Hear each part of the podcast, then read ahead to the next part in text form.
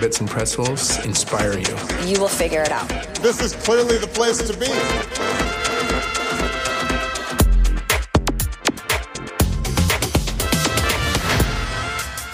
Servus, everyone. I'm Britta Weddeling, editor in chief of Bits and Pretzels. Welcome to a new episode of our Bits and Pretzels podcast. And a very special welcome to our hundreds of new listeners who signed up over the last two weeks, specifically from the US and the UK. Thank you so much for listening. Today, I'm talking with London based Brent Hoberman, one of the most influential entrepreneurs and investors in European tech. Brent is the co founder and executive chairman of Founders Forum, an invite only networking conference for top global disruptors. He launched Founders Factory, a global tech startup accelerator, and UK based First Minute Capital, a unicorn founder backed seed fund with a 100 million global reach. He also co founded the first ever European unicorn, the travel platform lastminute.com, over 20 years ago, and sold it just seven years later for over $1 billion. Today, Brent shares with us his thoughts on essential steps for founders to survive in COVID 19 times, where to get the money from, and why this is the best time to grow your startup. You should understand that you should be feeling very optimistic broadly. Um, you should be seeing that there is this massive movement to technology adoption, and you should be smart enough to work out how to seize that opportunity yourself. Hello, Brent. Thanks for coming on the Bits and Pretzels podcast. Great. Thank you for asking me. Obviously, um, every founder and investor is now interested in how to look at the COVID 19 crisis. So, how did you yourself look at the situation? Did you postpone investments? Uh, what, what's your advice for founders right now? Whenever there is a great disruption, um, as there is now. And obviously, it's a tragic disruption for many people. But um, if you're in technology and in startups, you are very lucky and you should be able to move quickly and find opportunities. Now, it's a cliche already that um, we're seeing decades worth of online, of movement into the online space over the last few months. So there are many sectors um, where it's absolutely very exciting. Um, and we are still investing heavily through First Minute Capital, our venture fund, and through Founders Factory. And I'm also investing as an angel. So, with Founders Factory, uh, a tech incubator and accelerator in London, you are backing dozens of early stage startups with cash and also with expertise. How is the situation specifically for these young companies? Yeah, so we've backed over 150 startups through Founders Factory, where they get not just the support of um, our large and expert team, but also of corporates, our corporate investors, the likes of Aviva and Johnson and Johnson and L'Oreal um, and the Guardian Media right. Group. So, mm-hmm. um, what's the situation for them now is that you know, like every startup, if they're in travel, it's it, it's very hard. If they're in um, health tech or ed tech, um, this is their moment. If they're in direct to consumer, actually, this is their moment. So um, if they're in collaborative software tools, et cetera, et cetera. So there are lots of you know founders who are closing rounds all the time. Um, there's also, of course, government support, huge amount of government support for startups in Germany, France, and in the UK. The Future Fund uh, was launched this week. Um, so there is a huge amount of um, support that. So obviously, for companies who are in the later stage, they have more cash, uh, longer runway. Uh, what's like the specific situation for for younger startups? For earlier start startups, look, it again. I don't think it it's so much as to what stage they're at as to what mm-hmm. sector they're in. Um, okay. But obviously, if you're an early stage startup and you have no relationships with venture capitalists um, and you are heavily reliant on angel funding, um, and the Angels aren't getting support to do um, later stage to, to do sort, sort of government support really, at least not in the UK. Um, it's harder for them because they're not getting the tax breaks if they're matched by the future fund. Right. Um, then it can be harder, and we have seen data that angel, you know, earlier stage, seed stage, state seed stage investing over the last few months is down about eighty percent. Um, so right. there is there is definitely, and I'd lo- I'd love to see the European numbers too, um, but it's clearly much harder it is harder to raise for most. If you want a generalization, it's harder to raise for most super early stage founders. So what do they have to do? Either they have to obviously cut costs, lengthen their runway, um, mm-hmm. or they have to persuade people that they are in a massive growth sector now, or some, or or if they're in something deep tech or very IP based, um, there are lots of government funds, and in the UK, for example, and Germany and France have similar systems, similar schemes. But in the UK, mm-hmm. you have Innovate UK, which is grants and loans for deep IP based technology companies, and that's 550 million pounds. And one one of the companies I've recently invested in in France just emailed me yesterday. They've just got a significant grant from um, BPI in Paris. So um, I think there are lots of different options. Equally in the UK, and again, I'm sure you're saying something in Germany, there are the bounce back loans. So if you're really small, um, you can apply for a £50,000 loan. You know, so all of these things do help. And obviously, there are what we call furlough schemes in the UK where the government will pay for your employees for a few months, pay 80% of their salary up to a monthly limit of two and a half thousand pounds. What's like the DNA that makes a company survive or succeed, or even as you also mentioned, like grow in, in this crisis, in this very tough economic situation? There's some debate in the industry how founder centric one should be, but mm-hmm. I am, you know, very much in the school that the founder sets the tone for the company and you know the and, and and so that's so i think it's it's very much about can the founder keep um, iterating, innovating enough? Can he persuade his team to stay motivated? Can he persuade investors that he can see through this crisis and mm-hmm. possibly even benefit from it?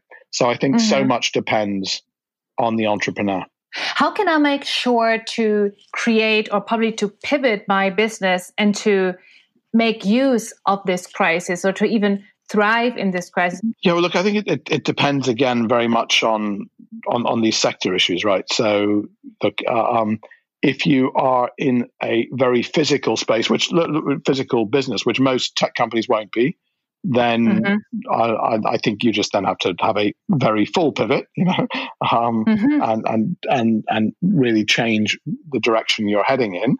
Um, however, if you are in a you know but i think you can just work out where are the customers now where's the money now who is it who wants to save money? You know often tech startups can help people save money. Uh, mm-hmm. who can you partner with to make yourself um, bigger you know m- much more quickly? So i think there are lots of people who maybe traditionally uh, wouldn't have looked at partnering with your type of organization but if you can convince them that you can save them money and time uh, and maybe enable them not to have so many fixed costs themselves, then I think that's a, a great opportunity. If you can help them with their efficiency, um, that's that's also another right. huge huge opportunity right now. Looking into the UK, where founders are already kind of in a tough situation uh, with Brexit, uh, not to mention their the government, which is also like acting a little weird. What's like the situation for UK startups right now with with COVID. Uh, what do you tell your community there, the startups that you work with every day? Look, I think I think if you're an entrepreneur in the space, you should be feeling very very lucky. Um, not to be to be honest, running a restaurant or a hotel or one of those those businesses that are that are deeply structurally challenged now and for we don't know for how long. So I mm-hmm. think firstly you should understand that you should be feeling very optimistic broadly. Um, you should be seeing that there is this massive movement to technology adoption, and right. you should be smart enough to work out how to seize that opportunity yourself. Uh, so right. many of the companies I'm seeing are saying, you know, I have a couple of ed tech companies approached me yesterday, some that were invested, and they're like, look, we can't believe it. We're suddenly profitable. Um, we've grown, you know, 100% year on year and we weren't we weren't thinking of it but now we're going to raise you know 25 50 million so i think also what i'm seeing is a lot of the companies i'm involved in have managed to raise huge amounts of money so on right. Fido, I was one of the first investors in Onfido, an identity verification company. Uh-huh. They closed yeah. 100 million euros recently. I was mm-hmm. one of mm-hmm. the first investors in Alan.eu. They play a French health insurance disruptor. They closed an additional 50 million. I think their total funds raised are now 140 million right. within within mm-hmm. three or four years. Um, Owkin in France, O W K I N, which is a artificial intelligence for drug discovery and for sharing um, data across uh, drug drug platforms. Um, they've raised 25 million since this all happened. So um, we announced this morning one of our portfolio companies through First Minute Capital, Owkin, OWK, uh, sorry, not Alkin, sorry, um, New Vector, a mm-hmm. decentralized messaging platform that's actually also used um, by some of the German state, I believe. Um, Automattic, which is WordPress that power 36% of the whole web, have invested in them. So mm. rounds are getting done. Uh, mm-hmm. You just, um, but I think the challenge is as you as we start with, if you're super early stage, you haven't proven very much. Um, then there's a squeeze, and then you have to hope that there is some sort of government money that's going to get you a longer runway so you can right. prove enough to get a seed fund or a series A fund interested. How do I know whether I should continue the business model that I'm working on or like pivot my company around uh, right now? How do I find do, how do I find that out uh, as a founder? Yeah, and I think that is one of the eternal questions. I think you know Richard Branson used to say that you know if you've shut down, it's because you sort of lacked tenacity, and that it, it was just you didn't you didn't wait for your time. Uh, mm-hmm. I, I, sort of don't think that's always right. I think, mm-hmm. you know, I, I, I, sort of sold off mydeco.com, one of the ones I did after last lastminute.com, right. uh, because I felt that the business model we were doing wasn't quite right and the team wasn't uh, gelling, to be honest, enough. And I thought mm-hmm. that the mm-hmm. DNA of the team would be very hard to fix. So mm-hmm. it's one of the reasons why, luckily, we spun out Made.com. So the pivot there was actually right. really, we had half of Made.com at the beginning. Uh, mm. But I did that saying we shouldn't try and do that with this existing team. We should do it totally fresh. So mm-hmm. we did it with Ning Li, um, and that turned out to be a very lucky or smart move, depending on what you what you think. Um, so you know those right. sorts of, of pivots do happen, but I think to my mind, the main thing of when you should pivot is when you can't attract or retain the world's best talent. So if you're finding right. that talent is leaving you, um, or you can't attract it, then you've probably got to pivot to something more convincing and exciting and with bigger growth potential. I was talking to the founder of Get Your Guide, Johannes Reck, last week, and he mentioned that he's using this crisis now, you know, that, you know, now that we are in a time where all the airplanes are down on the ground to actually repair some of the stuff, make the product even better. Is this like an approach more entrepreneurs should take, like really you know, use the time where there's no business to create even better products? Well, look, Johannes, I, I, think Johannes is a brilliant entrepreneur, and again, I was one of his first investors. Um, uh, I think Johannes has one luxury that many founders here won't be won't have, mm-hmm. which is he has a he has raised a huge amount of capital, right? So right. he can weather the storm and use that capital and the team he's got to mm-hmm. build even you know as you said to build even better faster slicker more efficient right. products of course he right. should of course he should do that but mm-hmm. some people here will say well that's all very well for him but i have to have revenue or i have to fire everyone right. you know so i think that's that's tougher so i think it's it's a wonderful approach for those who can afford to do it but we have to be recognizing the fact that some people can't do it so I think your career is a perfect example of somebody who had like many good ideas and also built like great and big businesses um, out of these ideas. Like in this time uh, of crisis, uh, lockdown, economic difficulties, uh, how do I find the right ideas as a founder? And you know, what specifically do I have to take into consideration when I want to take these ideas to into a business? Yeah, well, there are lots of things. Obviously, I mean, the first thing everyone will say is, you know, find that pain point that you can solve and something that you think you can solve better than other people. Um, find something you are super passionate about so that you will be one of the best leaders in that space. Um, But also, I think it's quite exciting to look at where technologies are going and where the intersection of technologies are going. So if you can find multiple technology trends. Uh, so one example of a company that I chair and co-founded is called Karakuri. Um, it's robotics for the food industry. So mm-hmm. that's a combination of multiple trends. It's a combination of a few things. One, um, uh, robots, robotics are getting to be so much more efficient um, mm-hmm. that and and cost effective and um, versatile that using them for food becomes realistic. You've also got artificial intelligence, which means that the robots can be much smarter and adaptable. Then right. you've got the fact that labor costs are rising. Uh, so you're, you're so to replace um, low skilled workers with robots is actually a, a it's a good moment in time to do that. So when you combine right. all those trends, you've got that you, you've got a pain point uh, that restaurant economics are getting squeezed, um, and you have an opportunity to get an exciting team and to attract world class talent because you can easily, I think, convince people that you're doing something that is new, that has a huge addressable market, that's exciting. Um, so I think you want to be able to put all those things together in one package when you think of uh, launching a new new business. You mentioned that there are like some companies who have a lot of financials in the background. And I think that's also true for some companies who are moving into the areas you just talked about, like the technologies that are like attractive right now or the business models that are attractive right now. You mentioned robots. A delivery would be another thing that's kind of booming.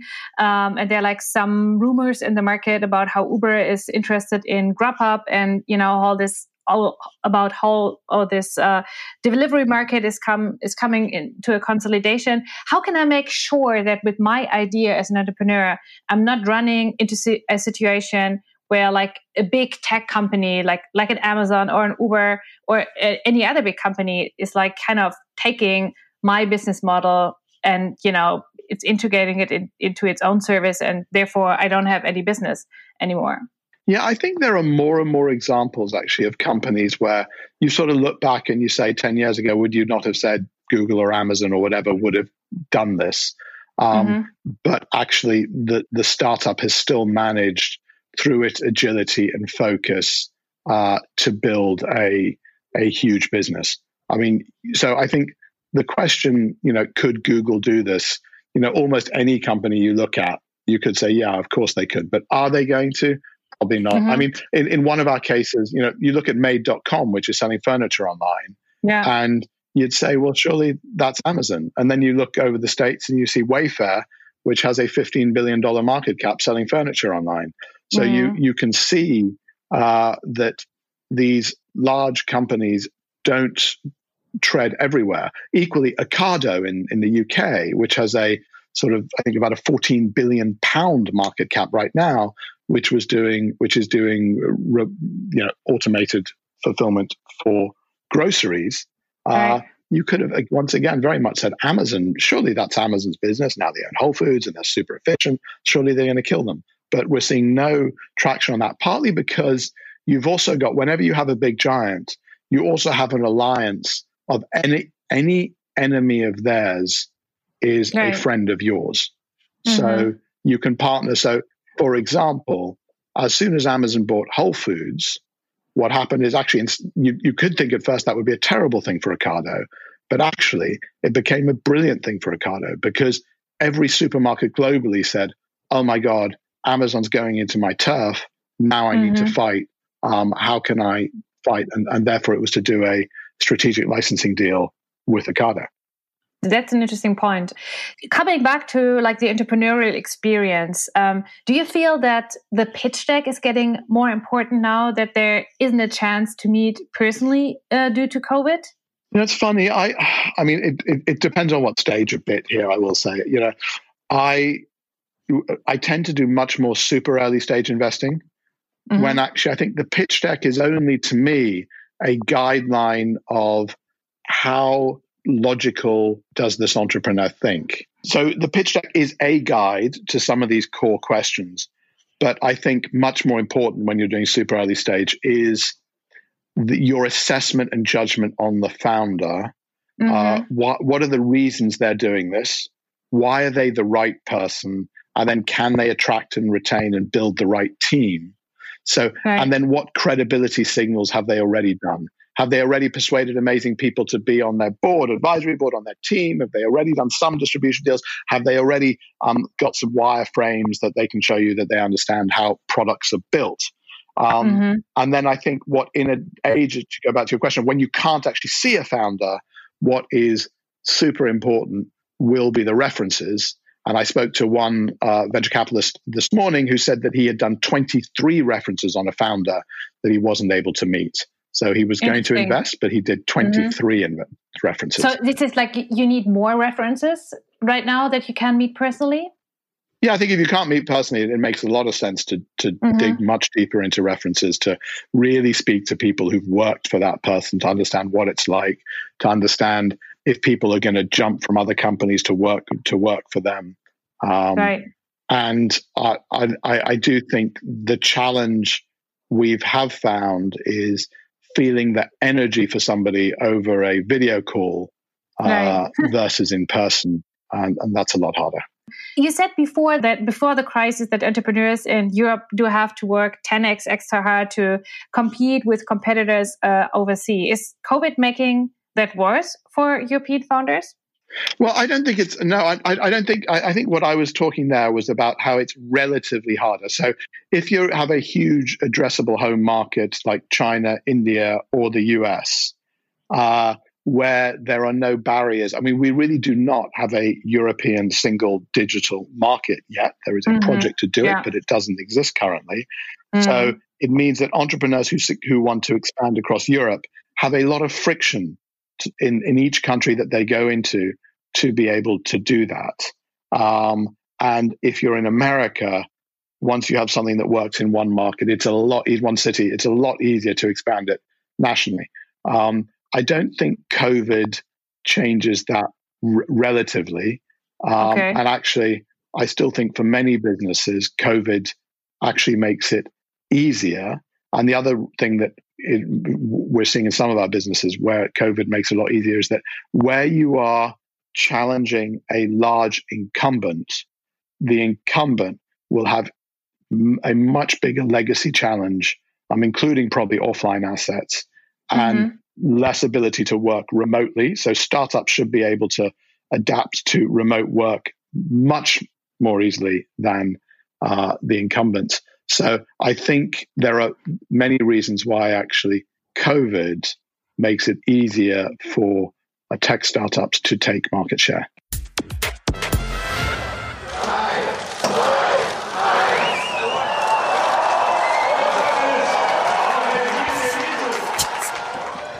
Even in this difficult time, we want to take a virtual beer garden break since uh, this podcast comes from Bits and Pretzels, which is based in Munich. Uh, so, what I want to do with you now is move over to a virtual beer garden bench uh, to have a st stain of beer uh, and to talk more like personal stuff right now. So let's move over uh, to a virtual beer garden uh, bench together and say cheers. Prost. okay. You were born into an entrepreneurial family and you grew up in South Africa. How was that like? Um, well, I grew up only in South Africa for the first five years. And then uh, my father went to MIT, so we moved to Boston for a year, and then right. to New York for five years, and then to London, and then to Paris, and then to the south of France, and then uh, all over the place. But um, and you also lived in Berlin and in Munich, right? I became anglicized at age ten. And later on, I studied French and German literature at Oxford, and right. went for my year for two various years off. I spent three months in Munich, um, working at the Bankhaus Aufhäuser on Marienplatz in banking. I uh-huh. actually, I'm afraid uh-huh. I decided that banking wasn't for me from that experience. And then I okay. worked in Berlin for a day with Sixt.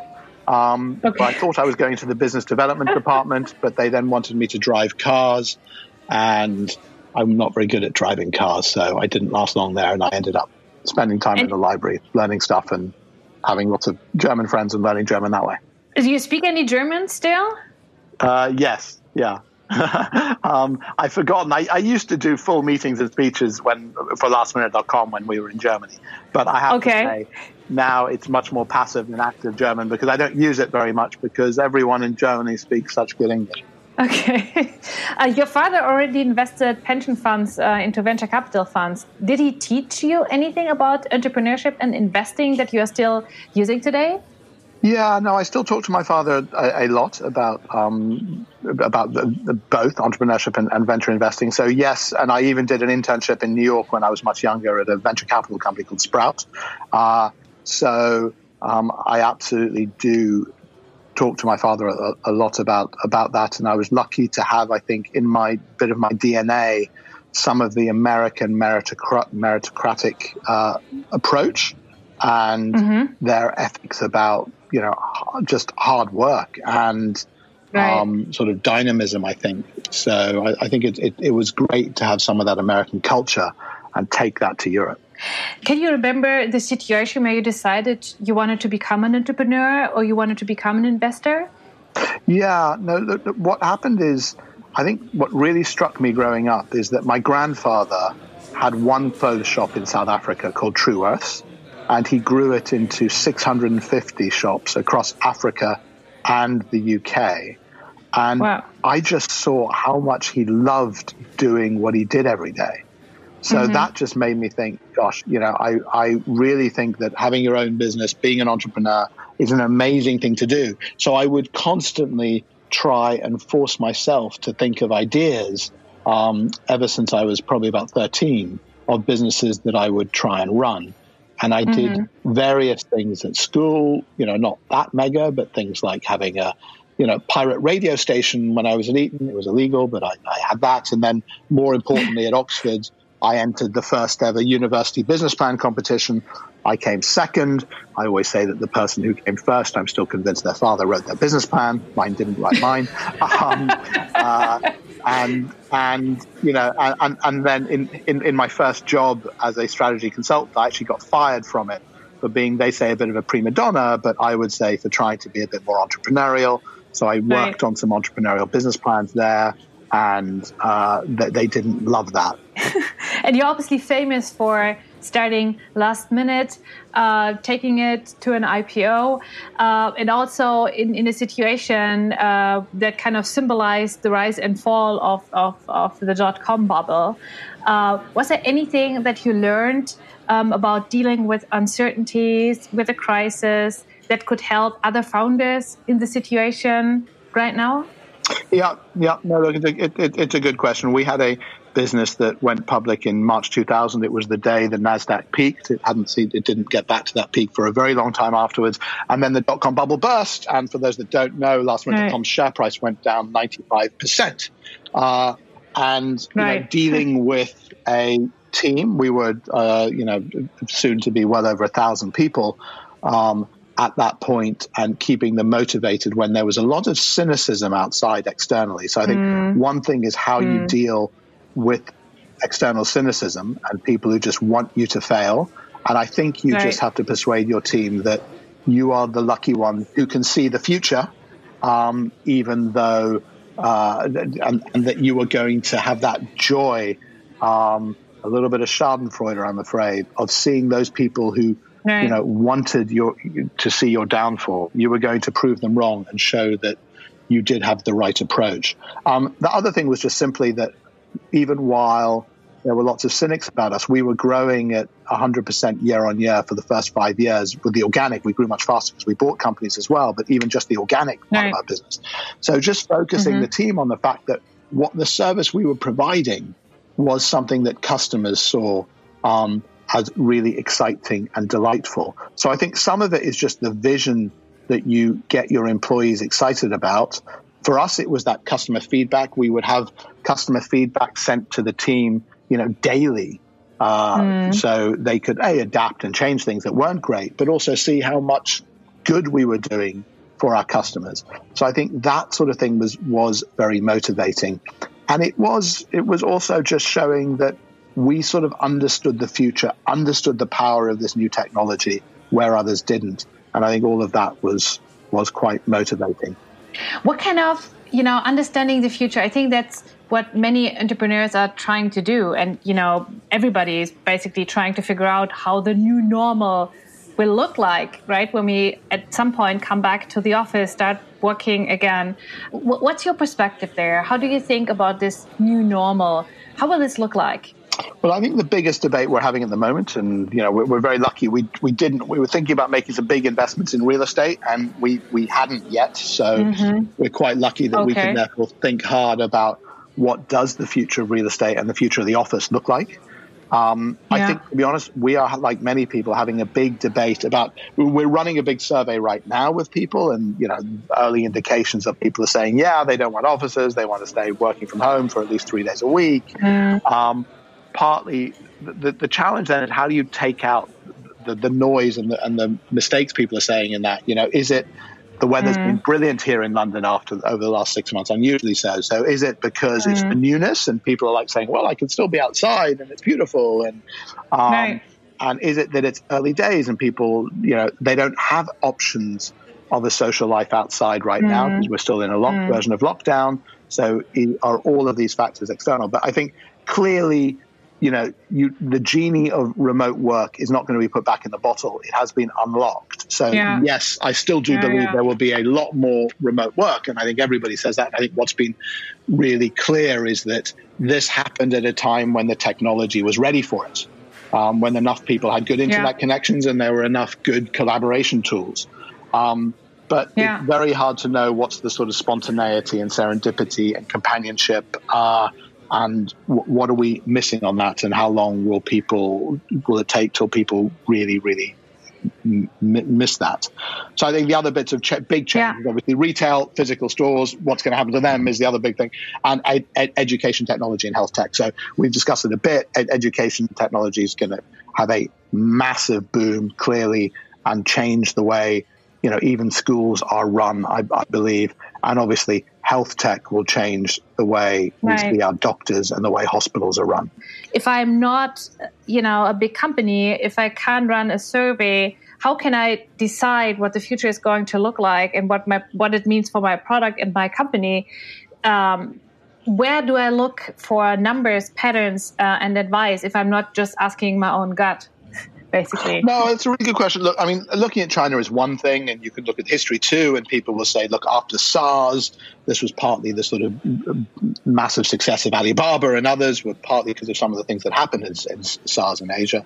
Um, so right. I think, but but I think there are there, there is so much wonderful free insight and information that is available. I, I, I spend uh, still probably too much time on, on LinkedIn and Twitter and uh-huh. but I think that the key for entrepreneurs, I would say, is invest in your network there. You don't have to, you know, you can follow amazing people on, on Twitter and things, and then they will, sh- if you follow the right people, it only takes a few hundred, it's not that long to do, you yeah. will find the insights that they are sharing, the debates they're sharing, you know, almost all of these topics that, that we'll be talking about, there'll be some really mm. good insights there. And equally, you know, sites like Quora, I also think are really interesting uh, for for early stage entrepreneurs. You know, any thread you're having about like how much should I pay an advisory board, or you know, how do I structure my stock right. options, or yeah. all of these things, you'll find really thoughtful people are giving their time on this. But but for me, in right. terms of absolutely in terms of these these sort of trends of you know remote versus not whatever, I I, I do think that you can get a lot out of these platforms